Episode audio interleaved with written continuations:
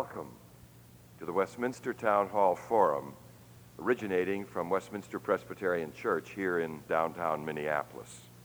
My name is Donald Meisel, minister here and moderator of these forums.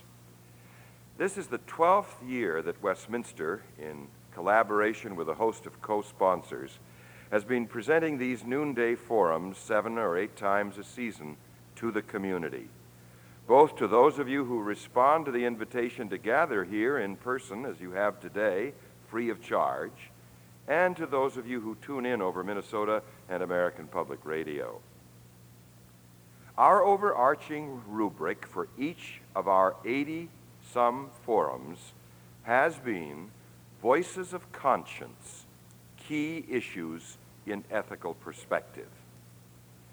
Today, the key issue is the state and future of education in this country.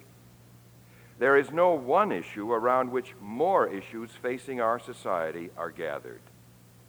We need strong, experienced, keen voices of conscience to address this issue of issues. And we have it today in the person of Dr. Ernest L. Boyer. Dr. Boyer is the president of the Carnegie Foundation for the Advancement of Teaching, uh, located uh, office wise in Princeton, New Jersey. He is former U.S. Commissioner of Education and a former chancellor of the State University of the New York system. He is the author of High School, a report on secondary education in America. His most recent work is College, the Undergraduate Experience and he is currently working on a policy study on education in children's early years, about which I think we'll hear from him today, no less. Let me read a paragraph uh, from his book, High School, published in 1983. We do not suggest that schools can be society's cure for every social ill. Still, without good schools, none of our problems can be solved. People who cannot communicate are powerless. People who know nothing of their past are culturally impoverished. People who cannot see beyond the confines of their own lives are ill equipped to face the future. It is in the public schools that this nation has chosen to pursue enlightened ends for all its people. And this is where the battle for the future of America will be won or lost. How should America proceed? How indeed, Dr. Boyer, we welcome you to this platform.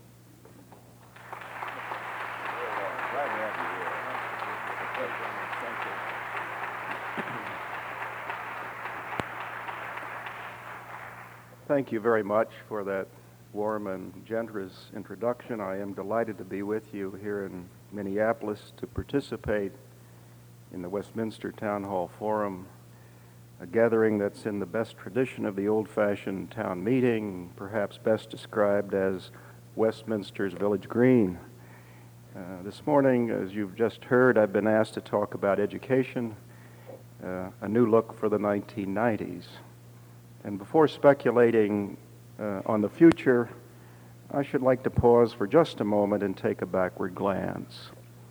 Uh, it was in 1647, 139 uh, years before the Declaration of Independence, that the Massachusetts Bay Colony passed a law requiring that every town and village of 50 or more souls would hire a schoolmaster to teach all the children to read and write.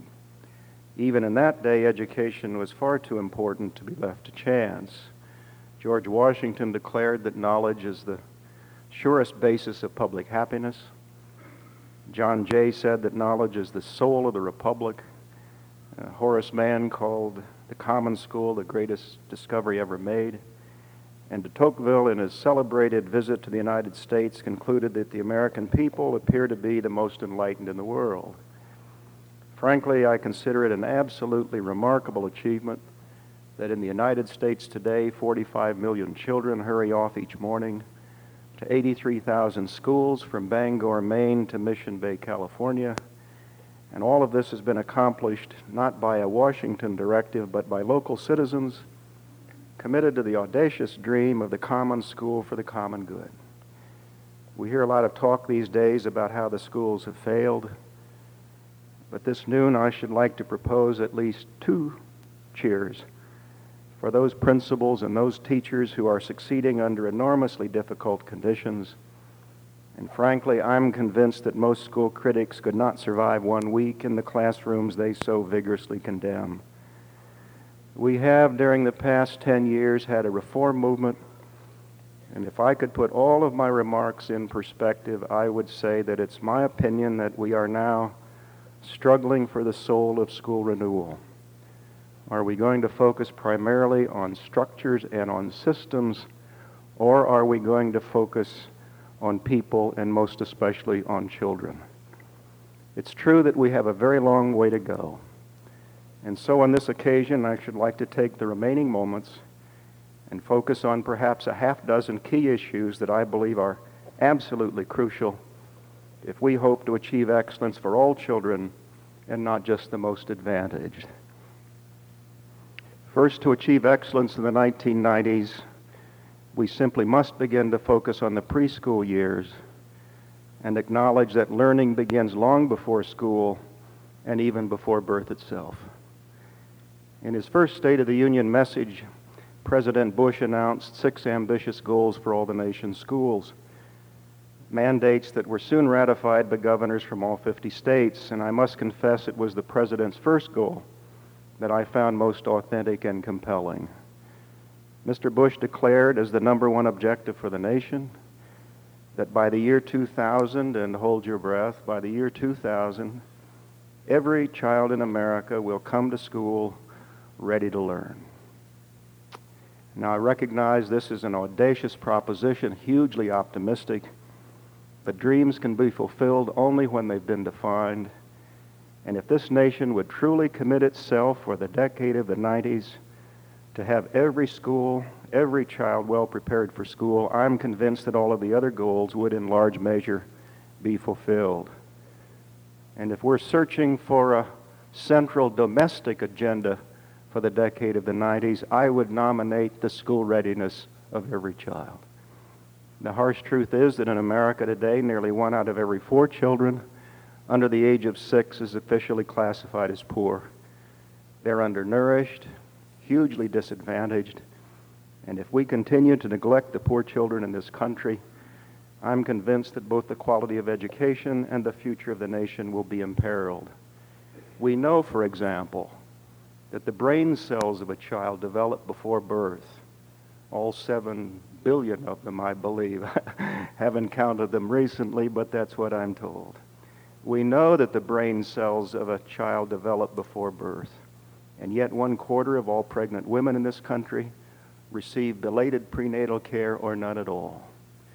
We know that malnourished babies are two to three times as likely to be blind or deaf or intellectually deficient, and yet nearly half a million children are undernourished. We know that children who suffer from iron deficiency risk developing poor coordination skills and yet one tenth of all the nation's babies have iron deficiency during their first two years of life. I'm suggesting that if all children are to come to school ready to learn, the thing we do is to not focus on more tests, but to focus on our children. We simply must have quality prenatal care for every single expectant mother in this country. And we must have good food for every infant, since good nutrition and good schooling are inextricably interlocked. But beyond a healthy start, which in my judgment is the most fundamental right for every child, school readiness also means universal preschool education to help every disadvantaged child overcome not just poor nutrition, but learning deprivation too. And frankly, I consider it a national disgrace that more than two decades after the federal Head Start program was authorized by Congress to help three and four year olds get special help. Less than half the eligible children are being served. That's two and a half decades later. Millions of children been, have been unattended to because we presumably don't have the money.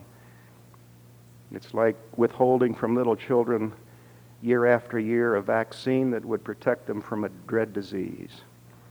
To put it as bluntly as I can, if we want all children to come to school ready to learn, this surely means full funding of Head Start. Brings me to yet another dimension of the nation's first education goal. We must somehow give all children a healthy start. We must somehow overcome the learning deprivations that many children have. But it seems to me at the heart of the preschool experience is the centrality of language the symbol system that defines who we are and what we might become. Lewis Thomas wrote on one occasion that childhood is for language. It's in the first years of life that little children are empowered in the use of words. This is the time when the symbol system exponentially expands. And frankly, it's absolutely ludicrous to expect a child to be ready to learn if he or she grows up in an environment that is linguistically impoverished. And let me make it very clear that while I celebrate the wonderfully rich mosaic of languages in this polyglot culture we call the United States, as a matter practically, when I say language, I mean English, which is, of course, the tool by which one negotiates himself and herself economically and civically through this society. If I had my wish, every child would be bilingual. But for the moment, let's understand that language development and English empowerment is the centerpiece of preparing children socially and educationally for our culture. I'm suggesting that language is our most essential social function. Our use of symbols sets human beings apart from all other forms of life, the porpoise and the bumblebee notwithstanding. And it's through these guttural utterances we call words that we're all intellectually and evocatively connected to each other. And yet it's a process that we just take for granted and too frequently deny our children. I mean, just pausing for the moment, consider the miracle of this moment. Um, I stand here vibrating my vocal folds, and molecules go bombarding in your direction, and they hit your tympanic membrane, and signals go scurrying up your eighth cranial nerve. And there's a response deep in your cerebrum, which I trust approximates the images in mine. But do you realize the audacity of this act? I mean, I'm encouraged that you're, you're looking in my direction. Uh, but I must tell you, I've been a teacher far too long to confuse visual contact with cerebral interaction. but in any event, language says it all.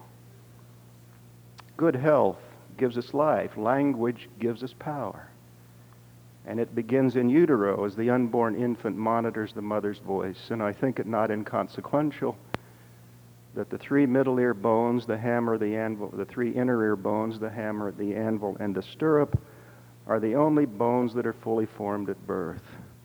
They're formed before, before birth.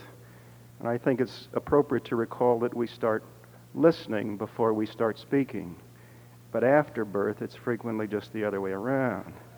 In any event, after birth, language explodes, and by the time the child marches off to school, he or she has acquired not only the framework of a symbol system, but 3,000 words. And the task of first grade teachers is not to teach children language, it's to build on the symbol system already well established. And May I add parenthetically that when I speak of symbols, I mean not just the words, I mean music and dance and the visual arts as well. These too are symbol systems that children know and understand even from the day of birth. And watch the way little children, before they master the vocabulary we call words, respond rhythmically to music and even aesthetically to color. And now that I'm a grandpa and can observe this process unencumbered by dirty diapers and burpings late at night, I'm absolutely dazzled by the capacity of three and four year olds to use words not only for affection, but also for weapons of assault. When I was growing up in Dayton, Ohio, which, as you know, is the cultural center of the free world, we, we, we used to say that sticks and stones may break my bones, but names will never hurt me.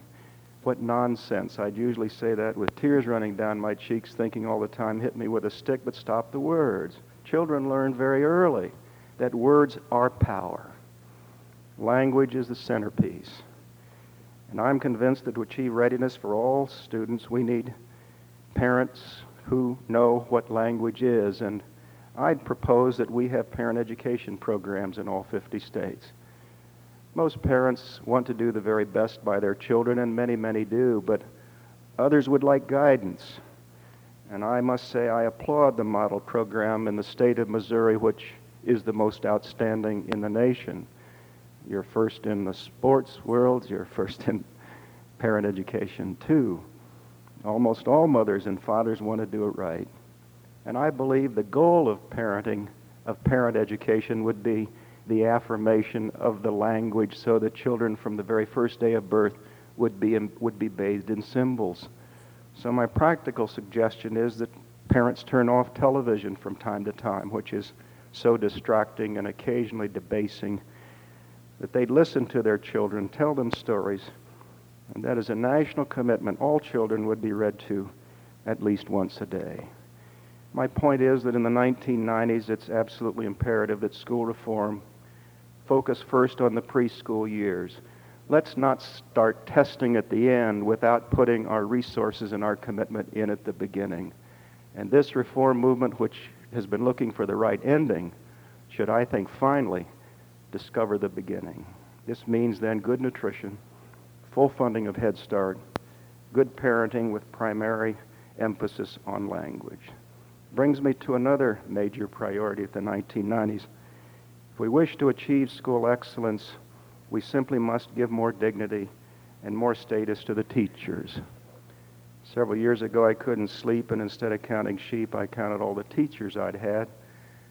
There were a few nightmares in the bunch, but overall, it was a warm and happy reverie, and I remembered especially those who had consequentially changed my life. I remember Professor Joseph Smith, a literature professor at the university, who in graduate seminars taught me through a Shakespeare course that great literature in truth reveals the deepest yearnings of the human spirit. I remembered Mr. Whitlinger, a high school history teacher, who said to me one day, Ernest, you're doing very well in history. You keep this up, you just might be a student. It was, the highest academic accolade I'd had. But on the way home, I said, You mean I'm not a baseball player, a cowboy? I'm something Mr. Whitlinger calls a student. He rearranged my head at a time when I was confused about what I was and what I might become. I must say it was a great act of faith on his part, based on little evidence to be sure, but he, def- he redefined a definition of what Ernie Boyer might become. I remember my first grade teacher, who I've spoken about 352 times Miss Rice, first day of school, said to 28 frightened, awestruck children, Good morning, class. Today we learn to read. First words ever heard in school. Not one child said, No, not today. Let's string beads. Miss Rice says, You learn to read, you learn to read. Spent all day on four words I go to school. Sang them, recited them, even prayed them on that delicate subject, I heard the one prayer in school that's acceptable to all faiths is, Dear God, don't let her call on me today. and, and, and, incidentally, that's a prayer that'll take you right on to graduate school. uh, uh, I um, do wish to pause and say that, in my judgment, kindergarten and first grade teachers should be the national heroes and I would like to see a state dinner in the White House in which Mr. Bush would honor the nation's first grade teachers. It's my own view that if this country would give as much status to first grade teachers as we give to full professors, that one act alone could perhaps revitalize the nation's schools. And it's my own view, however, that probably everyone in this audience today is here because the influence of an unheralded teacher great teachers live forever. And while it's easy to think about teachers in the abstract, what we need to do is convert it into the experiences of our own lives. And perhaps next to parents, it's a teacher who consequentially shapes the future of the nation. I'm suggesting that if we hope truly to renew the nation's schools, let's look first of all at the little children before they come and then looks very carefully at the teachers who are the key. And frankly, this means turning the governance structure of this country upside down. It's now a pyramid, an inverted pyramid, in which all the heavy hitters are at the top. And finally, it's the teacher who has to march to the orders of all the rules and regulations. I think we somehow have to empower the teachers who guide the way while others are organized to serve them at the local school, which brings me to this curious issue of school based management about which we've all heard. The irony is, as I look at the reform movement in the United States today, it's really struggling with two absolutely contradictory notions of what governance is all about. On the one hand, we hear this sentiment about school based management and the empowerment of teachers, and on the other, we, we see education in this country, which began local, going national. And I think it's absolutely interesting to note that in the past 10 years, we now have a National Board of Teacher Certification. We now have national goals. We're talking about national standards. I've been involved for almost a year in something called national assessment. So we're, str- well, there was a time when we believed in local control, but the Gallup polls now show that this country is more interested in national outcomes than we are in the localization of our public schools. That's a historic shift. And it's my own view that how we resolve this tension between local control, school based management, and national control will determine for decades to come the quality of the nation's schools. I happen to believe that accountability is essential. I also believe, after all, we're spending nearly $200 billion in public education. I also happen to believe that before this decade is out, we're going to have a national test for children in this country. I have to say parenthetically that while I think accountability is important, I worry about the rigid tests that we're now using. Simple truth is we're measuring that which matters least.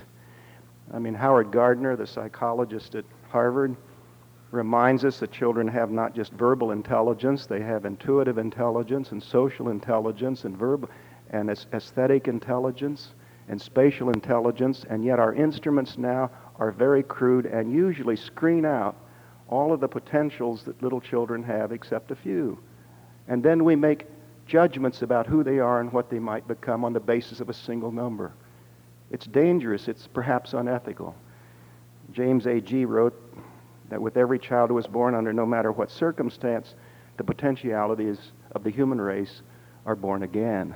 And I would really hope that we had instruments that defined and included the potentials and not screened them out. In any event, back to the governance of this country, it's my opinion that we need a compromise between the two strategies that are now on the table. I think it's possible to have local control. I think we can have national national goals, statewide standards, and then I would like to give absolute freedom to the local school to determine how they're going to get there.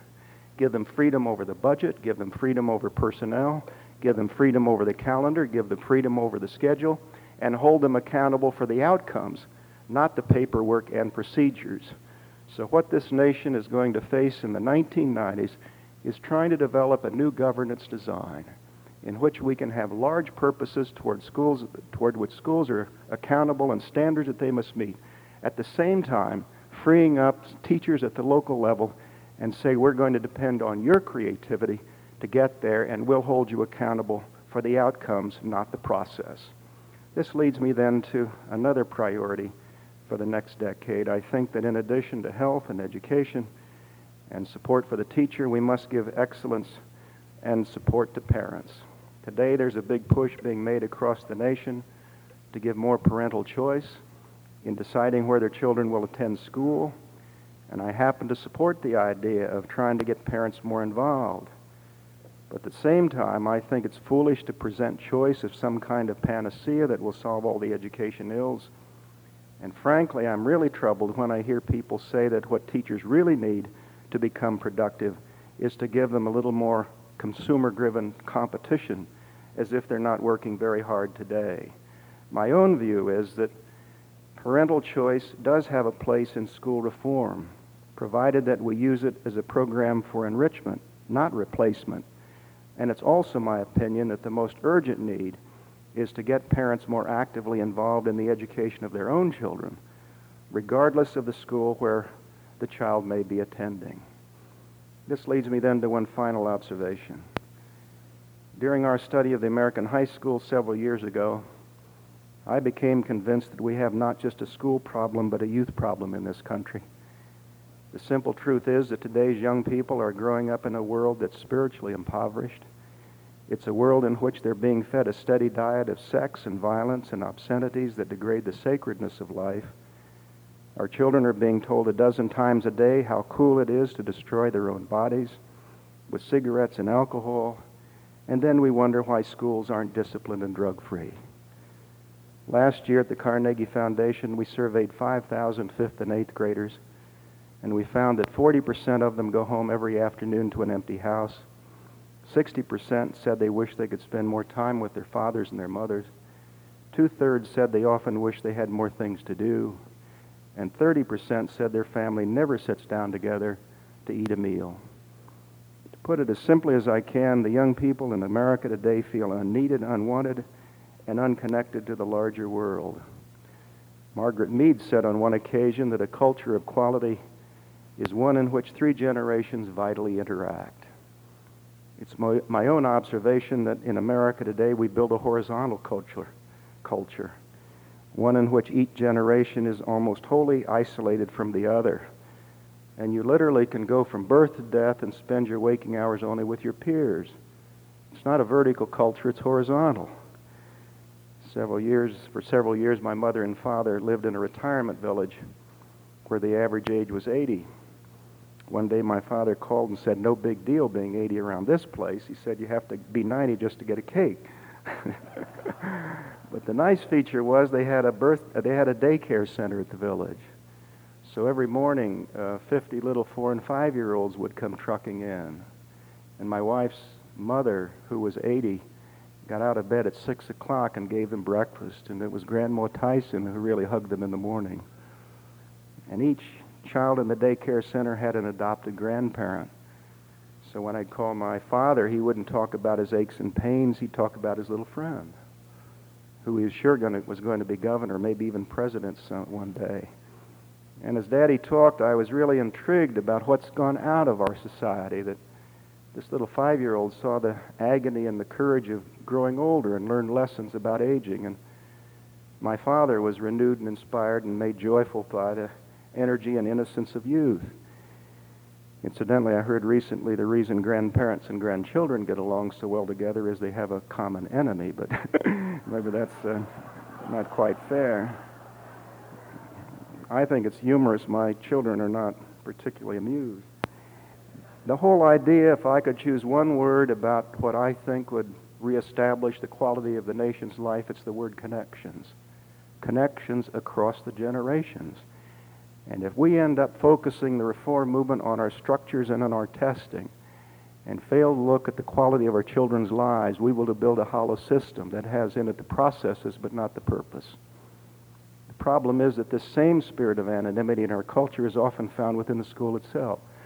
I must tell you, when I visited our high schools, I was struck by two words that kept coming to me time and time again. One I don't like, and the other I am rather more fond of. The first one was irrelevance, which sort of lost its juices in the 60s. But for many young people, this school system has absolutely no relevance to their lives. They don't see the connectedness of things. There's also this huge climate of anonymity in which many young people, especially in our largest schools, feel disconnected. Most schools know the very good and the very bad, but that great middle ground, that band of gray, remains anonymous and children move from class to class unknown and unconnected to adults. If I had one wish, I would wish that every large school would be broken up into units of no more than 400 students each. I'd like to see every student assigned to a small family circle of no more than 20, headed by a mentor that would begin at the start of each day the old fashioned homeroom idea not to take attendance, but to say, how are things going? What happened last night? Where were you yesterday? Okay, guys, let's make it through the day. Truth is, I think many students drop out because no one noticed that they had, in fact, dropped in. So I'd like to see then every school become a more humane place. This is not because teachers do not care. It's the fact that the system has gotten so big, the classes are even getting bigger. I'll tell you, there's one state, we just finished a survey of 7,000 kindergarten teachers, one state in this country where kindergarten averages 42 students each. If we don't, by law, mandate that no kindergarten and first grade can be less than, can be, can be no larger than 15 students each, we have done a profound disservice. Anyone who's worked with four and five year olds can't pass those laws. I mean, when I take three grandchildren to McDonald's, I mean, I come home a basket case uh, feeling relieved that we didn't have ketchup on the floor. Now, managing 42 little five year olds, unthinkable, immoral. I'd, al- I'd also like to see every student complete a community service term to help them see a connection between what they learn and how they live. They need to somehow be connected in the school, but they have to find a way to connect the school to the realities of life. Vachel Lindsay wrote on one occasion, It's the world's one crime, its babes grow dull. Not that they sow, but that they seldom reap. Not that they serve, but have no God to serve. Not that they die, but that they die like sheep. The tragedy is not death, the tragedy is to die with commitments undefined, with convictions undeclared, and with service unfulfilled. Let's give priority to language. Let's give more dignity and more status to the teachers. Let's break up big schools into smaller units. Let's involve parents in the process. And above all, let's help all students understand that to be truly human, one must serve. John Gardner wrote on one occasion, A nation is never finished. You can't build it and leave it standing as the pharaohs did the pyramids. It must be renewed with each new generation. And I'm convinced the challenge our generation now confronts is to reaffirm our commitments to the schools and deepen our obligation and dedication to our children. Thank you very much.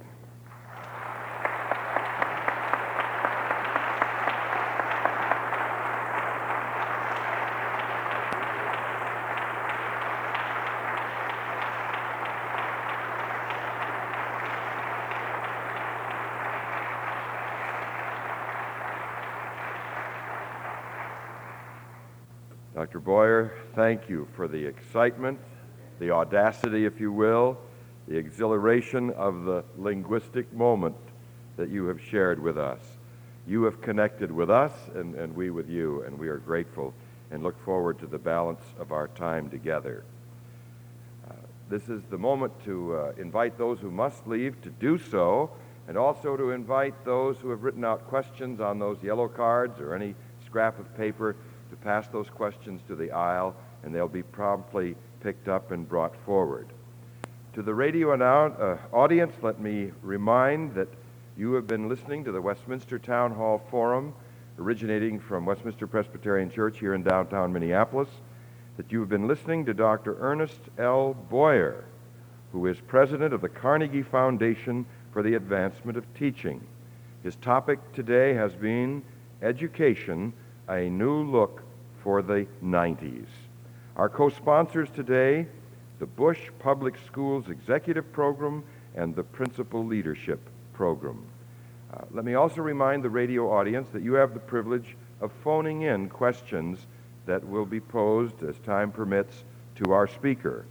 The phone number here at Westminster is 332 3421. 332 3421. And with that, Dr. Boyer, would you be willing to return to the podium, sir?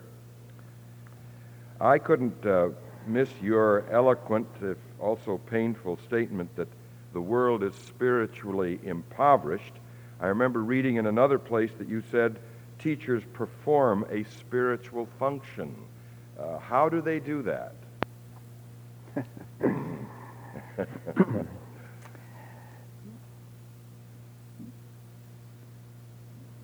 teaching, I think, has um, three requirements. No, four. To be a great teacher, you first must have something to teach. You must be well informed. There's a subject to be taught. Second, you know students. That is, you relate your subjects to the individuals in front of you. Third, uh, you create a climate in which student, students interact with one another. Cooperative rather than competitive learning is the key. And fourth, and this answers your question, Pastor, um, a great teacher, in my judgment, is also an authentic and compelling human being. That is, I've had good teachers, but the great ones are always the ones who, because of the power of who they were, presented a model, not just in the subject that they present, but in the life that they lived. As sentimental as it may sound, ultimately, we not only teach the subject, we teach ourselves. Indeed, I have a little test for you. Uh, thinking back to the times when you went into classrooms, whether it was first grade or graduate school, the first question you didn't ask, I wager, was if you can wager from. I'm sorry to have Go right this uh, spot. uh, uh, whatever you had done. The We first question. the. All right. The first question you asked was, I wonder how many degrees he or she has. The first question was in your mind, what kind of a person do we have here? You try to figure the person out. Open, authentic. So, if I might say so, what I'm really saying is it's the way the life is lived in the classroom open, honest, authentic, willing to say, I don't know, let's figure it out together. But you can really tell, you can really tell whether you're dealing with an open or, or an evasive person. So the use of the spiritual here is in the broadest sense, not in a theological sense, but the quality so that it, you're connected both intellectually and evocatively. But that connection evocatively has an integrity. It's bathed in integrity, and it's in that regard that I think teachers create a spiritual experience. Thank you for that answer. You quoted de Tocqueville in the last century as saying that we Americans are the most enlightened people in the world. Would he say it today? Well, uh, if I might just correct the quotation, um, as a matter of fact, de Tocqueville said we appear to be. All right. All right. Uh, no, I. Uh, so I want to go back that he hedged his bet even then. We appear to be the most enlightened in the world. Interesting little footnote to that: there was a survey of children in the United States and then some foreign countries, uh, asking them about their competence in, I think, science and mathematics. The U.S. students rated themselves very high in how they felt about themselves, and on the test scores they were quite low. And in certain of the Asian countries, the students rated themselves very low in their ability, and on the test itself, uh, they were quite high. So we really do think we're the best in the world. Um, well, let me just come to your question exactly in 30 seconds. It's on certain international measures, as crude as they are, and we don't have good international instruments, I think we're not mastering knowledge in the same way, which traditionally has been thought of as sort of the centerpiece of formal learning. And I don't disparage that. I sort of agree with uh, Don Hirsch's view that we need knowledge for cultural literacy. We need to have a shared frame of reference history, tradition, literature, arts. So I'm a believer in core of knowledge. Last point I'd make, though, I think we have to be very careful not to misjudge some other skills our students have coping, creativity, ability to dis- discern quickly, even verbally, in many instances, in spite of what I said. I was with uh, one of my favorite reporter friends was in Japan schools for nearly three months in which he said students didn't speak one time in the class. That is, there was a conformity to achieve, but there were some other characteristics. So, no, I don't think we're probably, uh, there's, no re- there's no reason to be arrogant about our educational system comparatively. That would be wrong. But I think de Tocqueville might be impressed by the way many of our students have developed some coping and independence skills uh, that uh, I think in the end might uh, lead them uh, into uh, a successful future. Let me just pause there and say I think the schools should stress cooperation and not conformity, and uh, collaborative, and, and they also should focus on avoiding, I think, competition. Thank you. A- A question from the audience. Would you please comment on the outcome-based education, OBE movement, that is currently sweeping the nation and is particularly popular in Minnesota? Thanks. Well, I'm as less informed about the Minnesota scene as, than I should be. Uh, the spirit of the outcome based uh, movement is, I think, absolutely right. What we're trying to do here is say if it's what I hinted at about the new governance. If you tell, to a, tell a school, here's the outcome, then the processes can become creative. So the spirit of that, and I think that's the key to figure out how to deal with this tension of school-based management versus national control. That's what I hinted at in my remarks. That applies to a student too. Say, here's where we expect you to be. Now let's have a lot of creativity in getting there. But that means we have to do something we have not done in American education very well, and that is anticipate the goals, you know, decide what the outcomes are. We have been hugely involved in process, but not in outcomes, completing what we call Carnegie units. And I mention that with a little pain because our foundation 60 years ago created the so-called Carnegie units in order to determine who's ready for college. It wasn't knowledge, it was seat time. If you spent 135 hours in a seat in science, you got a, you, you got a Carnegie unit. So um, what am I getting at? Oh, the outcomes uh, approach simply is saying, let's define the goals, let's try to figure out where we want students to go, and then uh, have creativity in the process. And the theory of that, I think, is absolutely right. Another question from the floor, and obviously from an educator. For those of us directly involved as teachers, school helping professionals, etc., how do we best become political, in quotes, in the sense of being heard by those who are making decisions about how we do our jobs and who increasingly tie our hands with paperwork in the name of accountability? Mm-hmm. Oh dear. Should never agreed to this at Q&A. this was part of the ground rule, though. I mentioned uh, only to say I don't have. I, I wish I had an easy formula. I mean, sometimes the best answer is I don't know, and I'm almost inclined to say that here. I do think, though, back to my comments about teachers. Um, if we could talk to our colleagues who are making these political decisions uh, in very direct and human terms and try to convert it into individuals, both in terms of students who are hurting and uh, teachers who are helping, it's sometimes the, the very personal and direct that has the power. If you're talking about it in institutional terms and power plays and the abstractions of that, you get lost. But I'm always impressed that what often is most persuasive is the anecdote that's most from the heart, whatever that might be. I mean, watch the congressional hearings, of which I was a part at a, at a given time. Just try to wa- spend a day with C SPAN, which incidentally is a wonderful public service and is part of the Village Green tradition of this Westminster Forum. But what I'm mentioning is you can see people who go through the ritual of arguing budgets and facilities and how we're uh, not getting what we need, and then somebody just goes in front of the camera and starts telling you right from the heart what they've seen in the classroom, some children who have been helped or hurt, some teachers who have been creative, and suddenly the attention peaks because it, it's, in a, it's a believable narrative.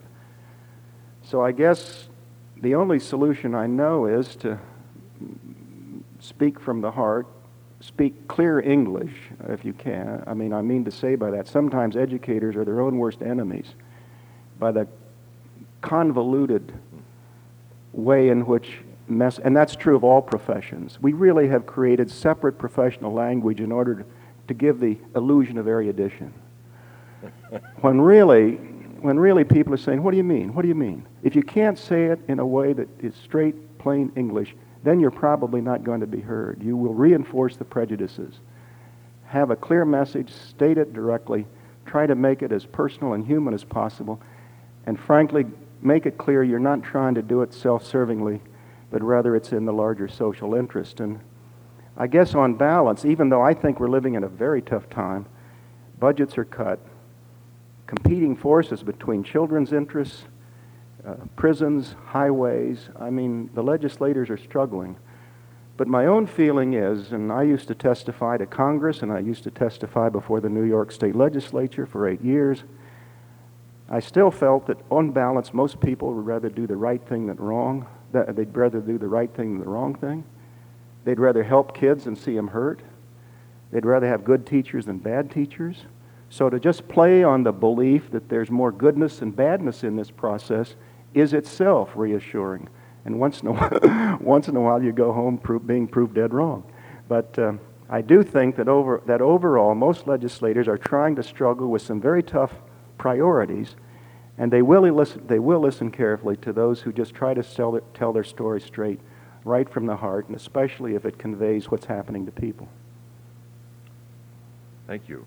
Another question. What about the uh, service component in education? You've said you referred to that briefly. Would you comment more at length? Well, I think the uh, we did propose a, a, re- a, community service in our book High School, from which you quoted. Uh, also re- re- repeated it in our book College. I don't think it's the only answer, but I think at least it symbolizes what I feel is this disconnectedness to which I referred. I think the argument for service can be made on two or three points. I tended to play up the social civic connection. But I also would make the point that service has a powerful pedagogical possibility as well. Uh, Donald Schoen at MIT is, is presenting a very interesting thesis around what he calls the reflective practitioner. And he's pointing out that it's possible to go to, from theory to practice, but it's also possible to go from practice back to theory. In other words, the very laboratory experience gives you new insights to the theory of what you've learned. So it's not simply reaching out in a in a sentimental, and I don't mean that as soft as it sounds, it also can be argued on serious educational grounds that every child, before he or she graduates, should see how the theory of classroom relates to some reality of life and then tries to refine what they have learned and build on it. Every, everyone who works with student teachers knows that. I felt for years the best way to prepare school teachers was not in the classroom on the campus so much as it was in the classroom in the school, working with mentor teachers. There you see the reality of the laboratory, and out of that experience, you can generalize your theory. Incidentally, footnote on that, I would insist, insist, like I have any power, uh, but I would suggest that every student engaged in a service component be asked to write about it and critique the experience. It's not only reaching out in a community service, it's learning from it. And some of the things you learn are painful. You know, you learn some things, but the describing it and the writing it makes it a valid educational experience. So I would call for it from a from a pedagogical sense and from a social civic sense and would insist that if it's a requirement in the school, students should be asked to write about it and then critique their own experience. Thank you. This is a question from the radio audience. What suggestions do you have for citizens to adjust their attitudes away from test scores and outcomes toward the awareness and processes that you expressed? Well, as is always the case, you begin where you are. Um, most of us are parents or grandparents. Uh, most of us do have connections with schools uh, most of us have opportunities to write letters to newspapers. Most of us can go to local town meetings. I mean, I don't. America has this delicious decentralization. And on one hand, it is frustrating that we don't have any minister of education. I guess every single day I say a prayer of thanks that we don't. Uh, I don't want any uh, hierarchy dictating uh, uh, shift in priorities. It does grow out, though, of the vitality of the debate in communities all across the country, in Westminster Town Hall, and all the rest. That, and as I go across the country, I'm intrigued at this commonality of agenda. So while we're dis- dispersed, it's amazing the way our connections continue, and I think it does root in the local action, parental action. I mean, I just start. How long has it been since you've thanked a teacher, or even when parents think of the school, it's easy to find fault, but sometimes you might ask for special hearing at a school board and say, I'd like to take just five minutes and talk about one of your teachers. I've often thought, too, every college, I have a suggestion, every college should ask the incoming freshmen to name the one, stu- the one teacher they've had in the preceding 12 years that was most influential and then have the college send a letter to that teacher and say, You've been selected by one of our students as the one who made the difference, and we just wanted to thank you. Can you imagine? Every year, millions of those letters would go out. the name, and I'll, I'll guarantee you those teachers, those letters would be prized, stuck on the mirror, keep teachers going. But years go by and hardly anyone acknowledges. So I guess I'd say look around and figure out how within your family or your school or your community you can affirm the priorities that focus on what I guess I'd call the human uh, dimensions of school excellence. Another question from the radio audience. In your research, have you found viable alternatives, uh, alternatives to traditional education for children? Oh, let me say that, um, quickly stress that while I've been trying to talk here about where is the reform movement going, every single day there are teachers who live out this quality of life we've been discussing, and there are schools that we visit. I, can't, I wouldn't choose to name one now, but the answer is yes, yes, yes. Good teachers uh, know intuitively what the process is, and incidentally, I'd say principals are critically important. I have, I don't mean in any authoritarian sense, but I, for years, have been impressed how essential leadership is. And while I've talked about school based management with teacher empowerment, by and large, their ability either grow or feel diminished is established by the quality of the principal who creates a climate and affirms or restricts. And whether it's procedural, whether it's focused on process or purpose, is really the, is really the essence of the quality of an institution. Are we preoccupied with procedures or are we inspired by the purposes? And that's a climate that the principal establishes at the local school, and teachers know it uh, every single day. So the answer is yes to the questioner. We've seen many places, but frankly, the system wide attitude does not reflect it, and that tends to cool down the system. Would you care to comment on the challenge of the growing minority school population? Oh, well, sure. The, uh, you know the data. I mean, um, the face of young America is changing. Now, about a third of the students in our schools are, are non white, from different minorities black, Hispanic, and increasingly from the Asian community. Some regions of the country, it's long since gone majority, the Southwest, all the way around from Texas, the band, through New Mexico and Arizona and Southern California. New Mexico is something like 55% non white. Los Angeles County, I think, is well beyond the halfway mark. Interesting point the University of California, Berkeley, entering freshman class, one third was white. One third of the Berkeley students admitted this fall was white. So we have a changing America. The regions vary, not so in Minnesota to the same extent, but if you look at our countrywide, uh, we're changing. Now, the question, the big debates, that's, that's causing a lot of tension as to how we deal with, quotes, multiculturalism. I, I just wish we could celebrate that and think creatively instead of getting scared about it. This country's always been able to find a way to accommodate the waves of immigrants. Um, I think that there's a richness here, but what I worry about is that we clutch up and we end.